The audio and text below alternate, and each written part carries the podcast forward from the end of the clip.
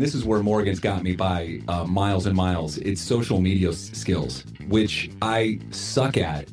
Most of my followers on social media are in Phoenix. They're not in Cleveland. The Northeast Regional Sewer District has more Twitter followers than I do.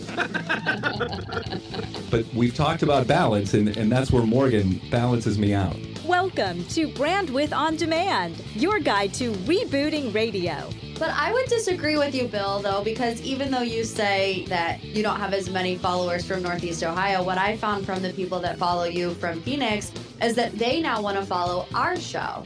So I've always thought the best thing that you can do on social media, whether you have 100 followers or 10,000 followers, is connect with your audience. And that's what we're trying to do every morning on a morning show. Sure. And I found that when you do it on social media, it's almost even more personal.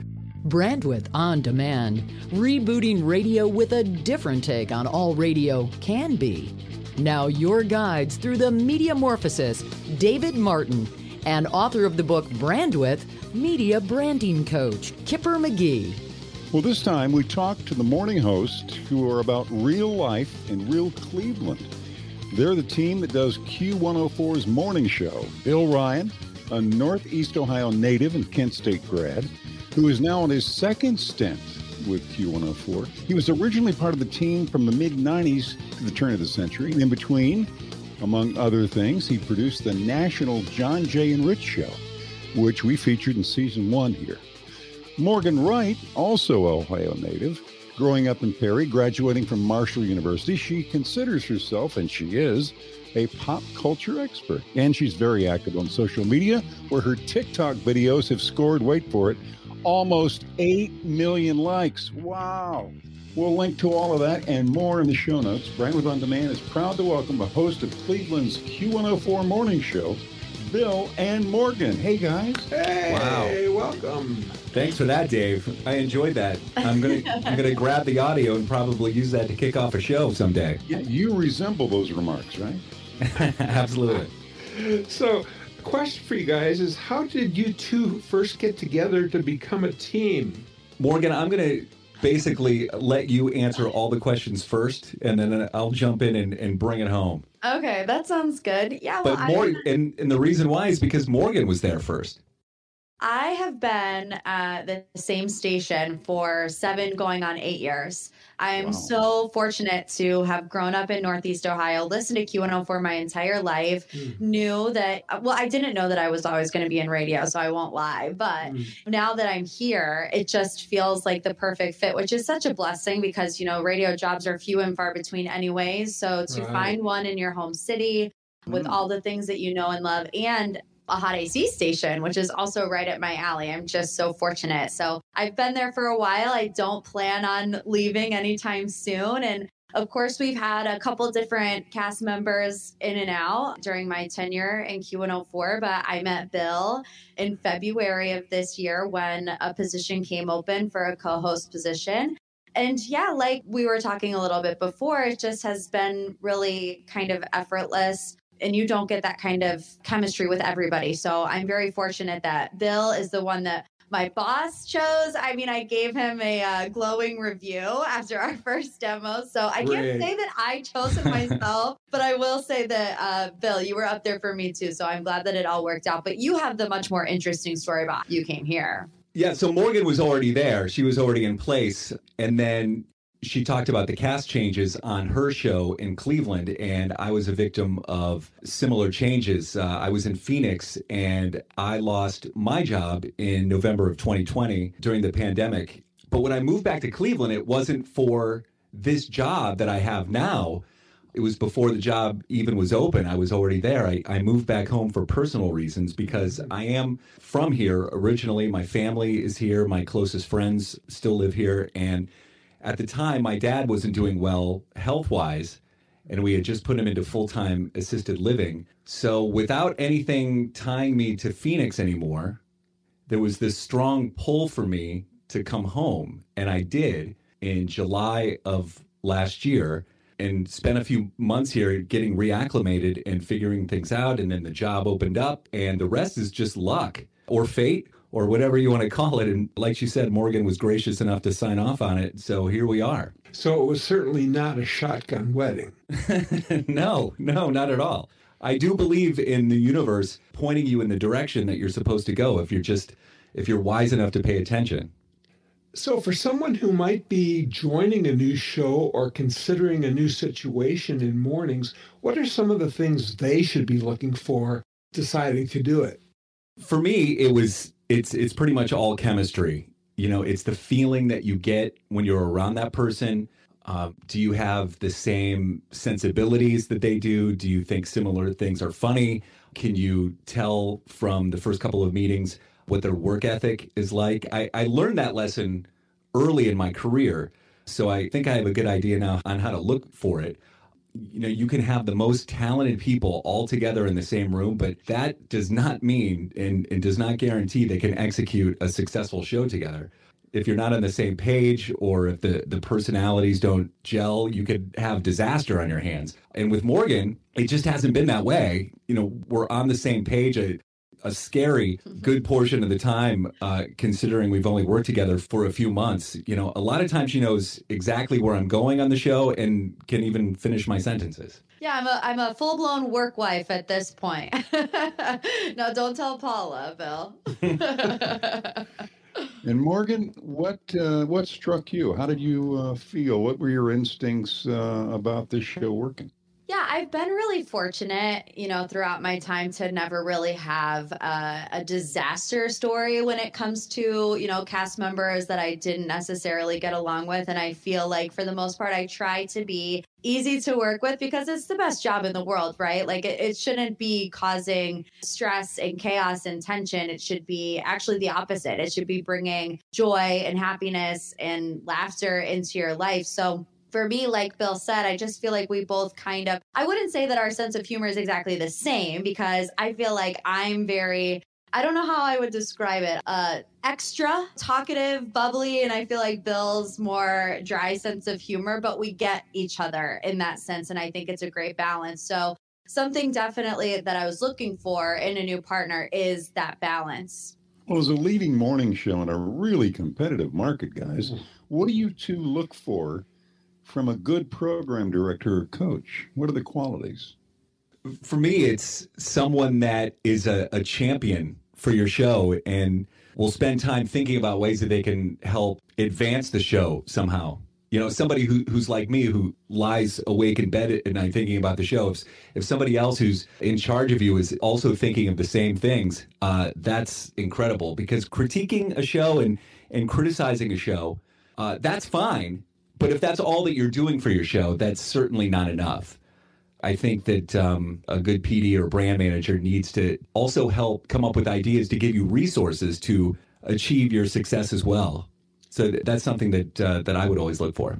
Yeah, I agree. And and again, just having a respect for each other and a respect for the show. And uh, you know, like I've said, I've been fortunate in that to to be at one station and feel those things from my program director and even i mean bill's not my program director but i'm on the younger side of my career you know seven years in and and there are a lot of times where a young female might feel like their ideas aren't as heard as much as others or just that whole dynamic but i really feel like my ideas are always heard. Um, i'm always encouraged to put my best foot forward and bill kind of gives me the creative freedom to come up with new things and, and be true to myself, which I think in turn makes for a great show. So I'm going to point this one to Bill because Morgan, you've pretty much been there the whole time. But without naming names, Bill, unless you want to, what are some of the management traits or characteristics that a PD or brand manager might not realize they're doing? Mm. Or they really, from a talent perspective, should just plain avoid or trim or tailor do differently?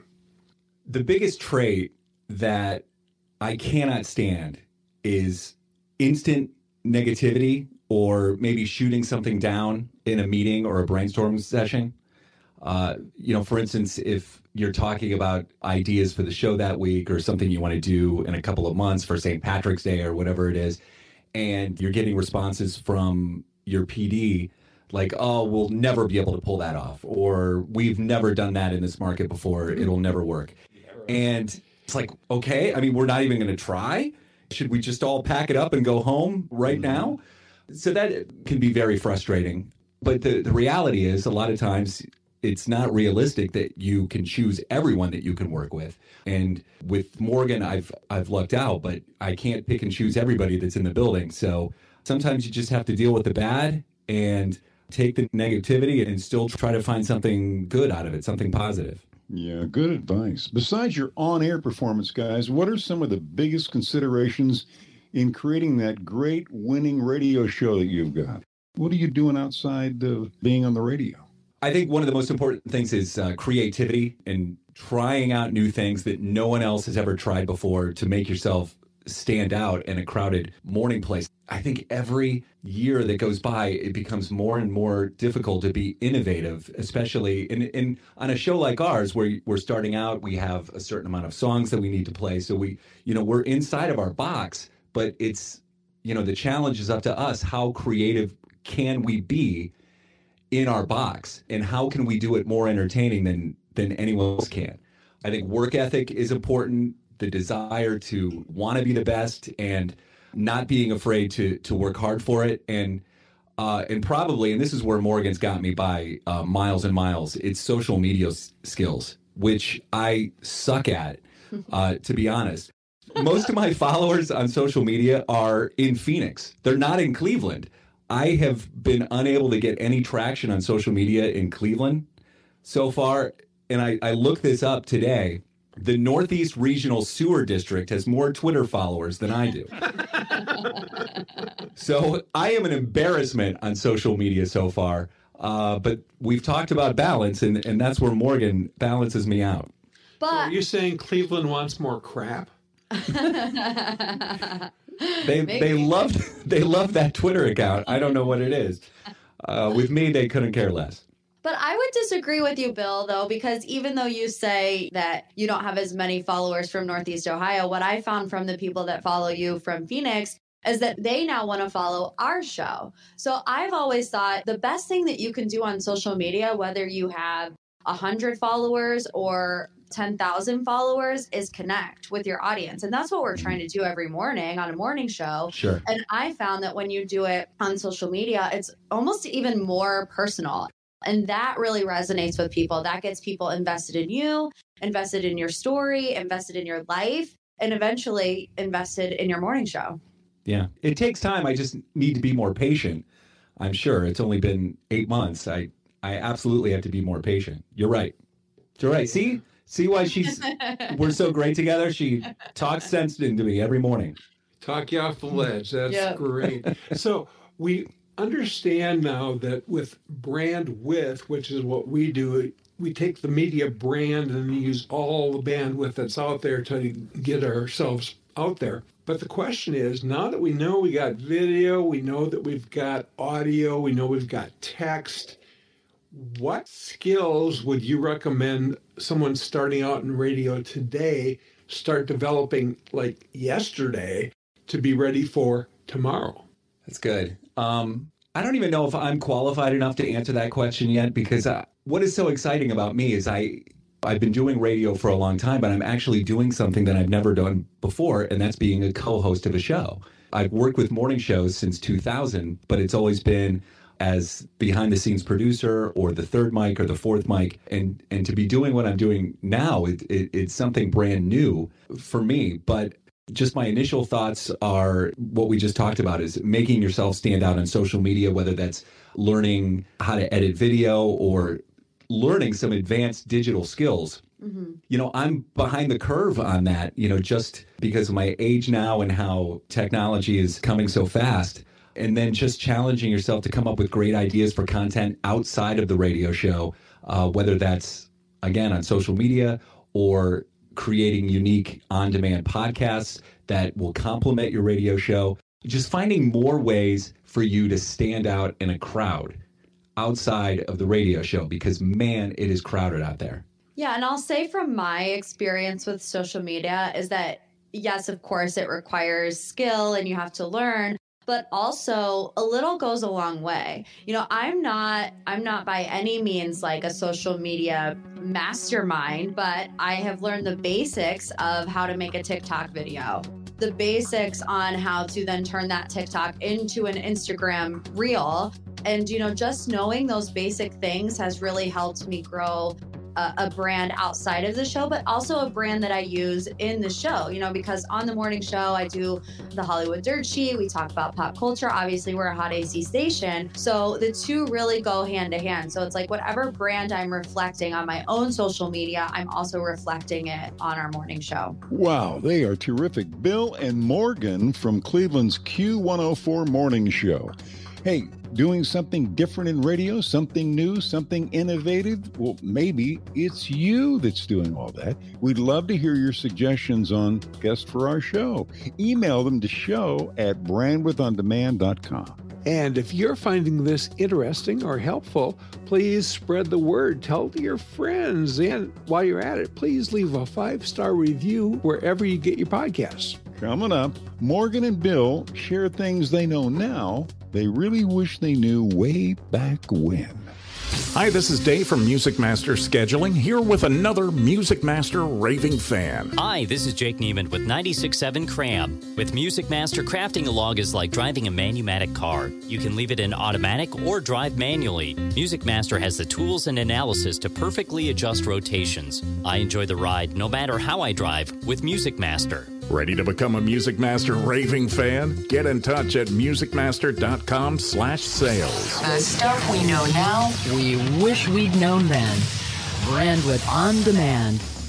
We are with the amazing Morgan and Bill, Cleveland's Q104 Morning Show stars. Hey guys, what's the one thing you know now that you really wish you knew way back in that first job? When anyone sends you an email that says free food in the break room, you need to stop what you're doing at that second. Get up and go get it because the jackals in the sales department will get there first. And by the time you get there, it's just bones. All the good stuff is gone. It's it's all picked over. You can't wait. You got to get up and go get that food. Well, my answer is going to be a lot more serious than Bill's, but I mean, I guess that's why we complement each other so well. But I would say what I wish I knew back then is that good things take time. You know, you can't just get into a job and, and expect the whole world to open up to you. And I mean, I started at the very bottom, like doing promotional events, setting up the big tents by myself, you know, working the mm. table. And I've done every shift under the sun, whether it was overnights, the night show, middays, and now being on the morning show. I, looking back on my career, have always felt like I've been in a bit of a rush to get to where I am right now. But looking back, I needed to do all of those things to now be in the position that I am and to do my job well enough to have a winning morning show. Great, guys. What's the one thing you really wish you knew now mm. about the future? It's going to be interesting to hear our answers here, Morgan, because uh, I I wonder just because we're in such different stages of our life if it's going to be different. Um, when I was starting out 20 years ago, I bet my answer would have been so completely different. But looking ahead now, I just want to know that everything turned out okay. And I will be happy if I know that my kids are living their best life and I've given them every single opportunity that I possibly could make available for them, you know, despite all of the challenges that we've gone through in the past years.